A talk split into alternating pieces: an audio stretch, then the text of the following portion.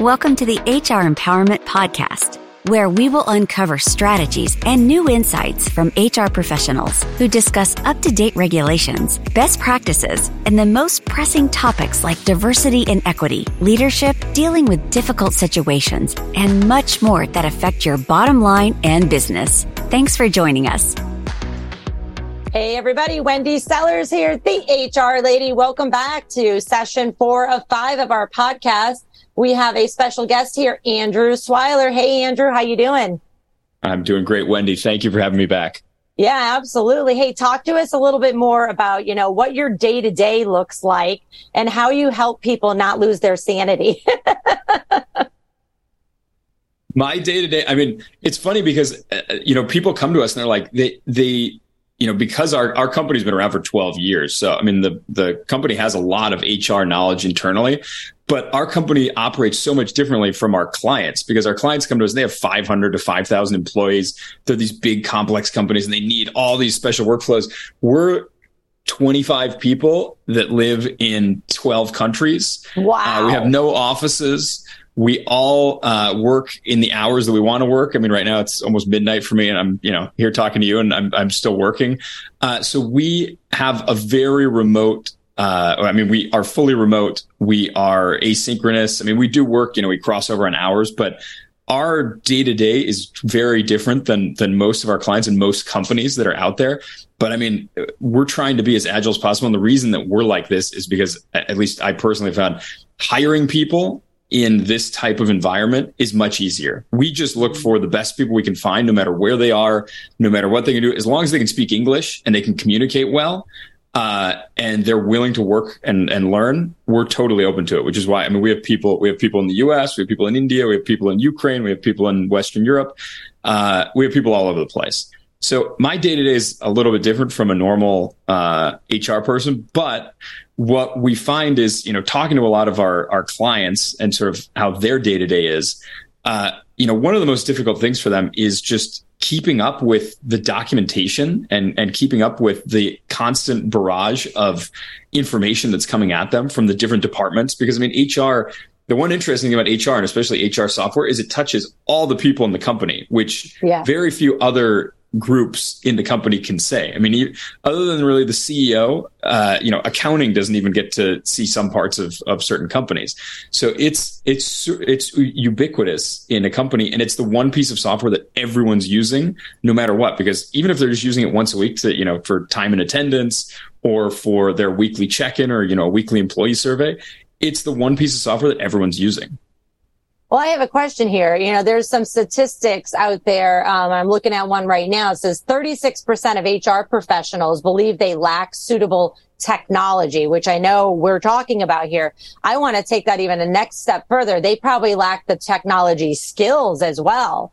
So yeah. we're, we're talking about, you know, moving everybody to, um, software. By everybody, I mean HR people, but then also the employees who need to talk to the HR people, need to submit a, you know, a vacation request or an address change.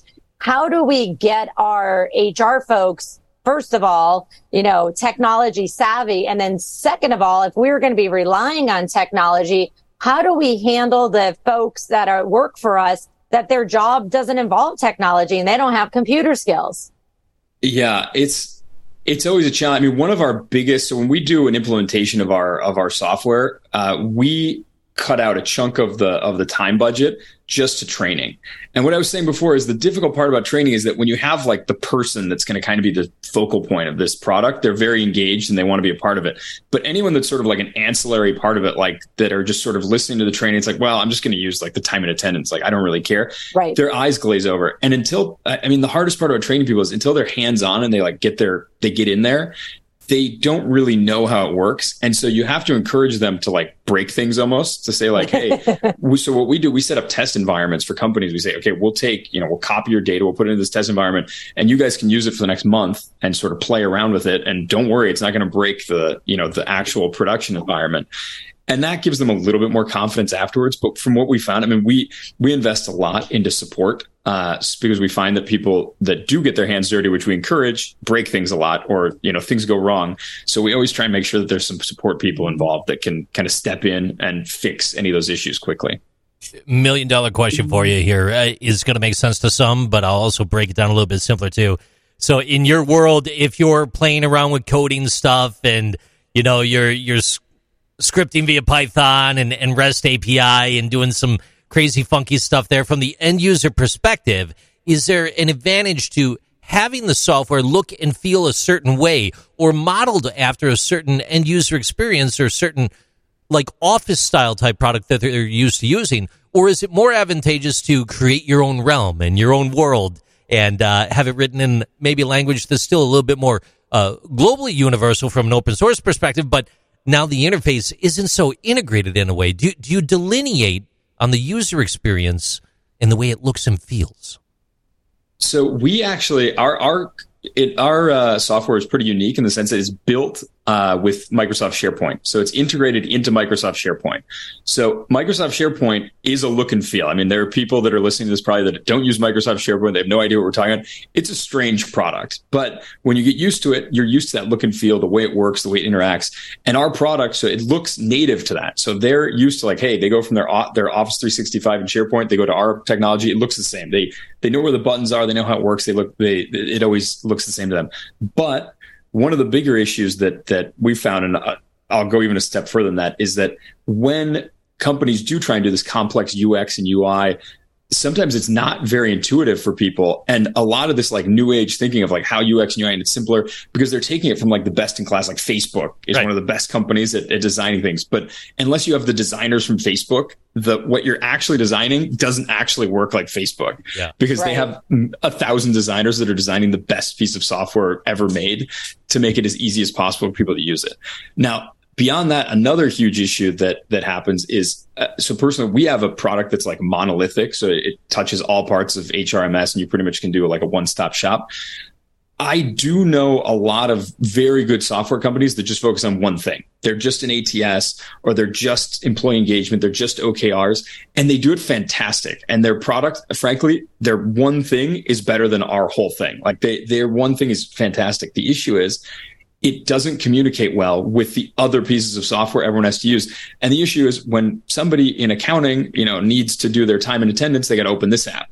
And then when they need to do their employee engagement survey, they need to open the other app. And then they have to remember this log and they right. have to remember this thing.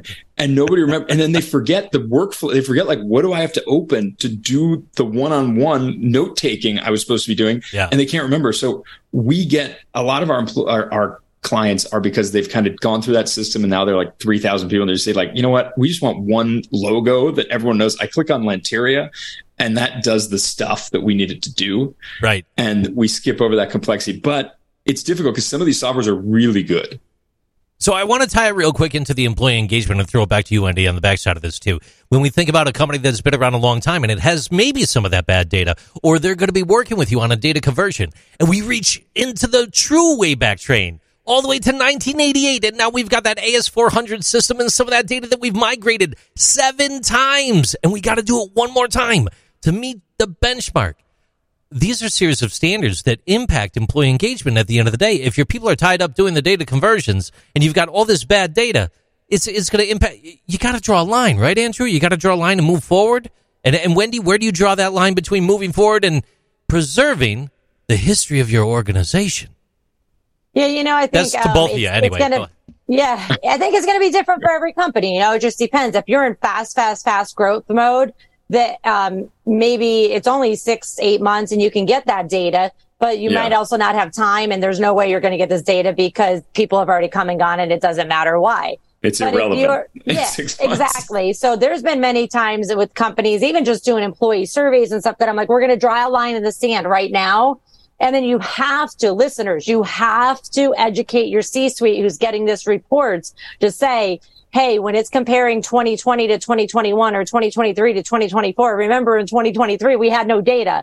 So it's going to look really like we're doing really good or that we're doing really bad, but we really don't have anything to compare it about. Uh, Again, yeah. so I always like, create template forms and put a giant reminder on the top. Remember, any data from, you know, before 2019 is, is not accurate, but this is just here for historical purposes. So you're going to have to work with an expert like Andrew to say, all right, based on your industry and your growth patterns or, or your turnover patterns, this is where we stop collecting data and stop wasting our time and let's move forward. Fair enough? It's an interesting question. Honestly, I would be interested to know people from the audience, so how sort of how often they do go back and how yeah. far they go back and what is relevant. I, uh, frankly, I, I don't know. I mean, I, I, I, know our clients typically, I mean, everyone's working in four or five year cycles.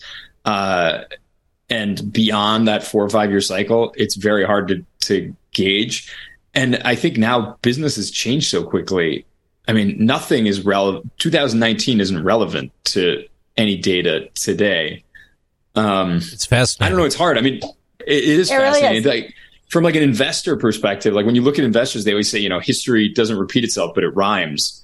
So it could be interesting to look back on some of that data from 1998 and say, how is it relevant to, you know, the macro situation going on now? But that's, that's a really tough question. I honestly don't have an answer to that. It really is. I don't think either one, any of us have answers to that because it's the, the, the reason I always um, ask, you know, I would say, why? What do you need it for? You know, that's, that's, yeah. so once we, what yeah. do you need it for? Yeah. You know, the magical why. What do you need it for? And then we can get you the information for that versus spending hours and hours and hours of money to build data that you only needed for this one piece. So yeah. thank you, JC, for that. Thanks for joining us, everybody. We'll be right back with our final episode of this five part series on harnessing HR software to supercharge your HR department. Thank you for joining the HR Empowerment Podcast, brought to you by Aurora Training Advantage. We hope you've gained new insight and strategies to navigate the HR profession. We look forward to you joining us again on the HR Empowerment Podcast.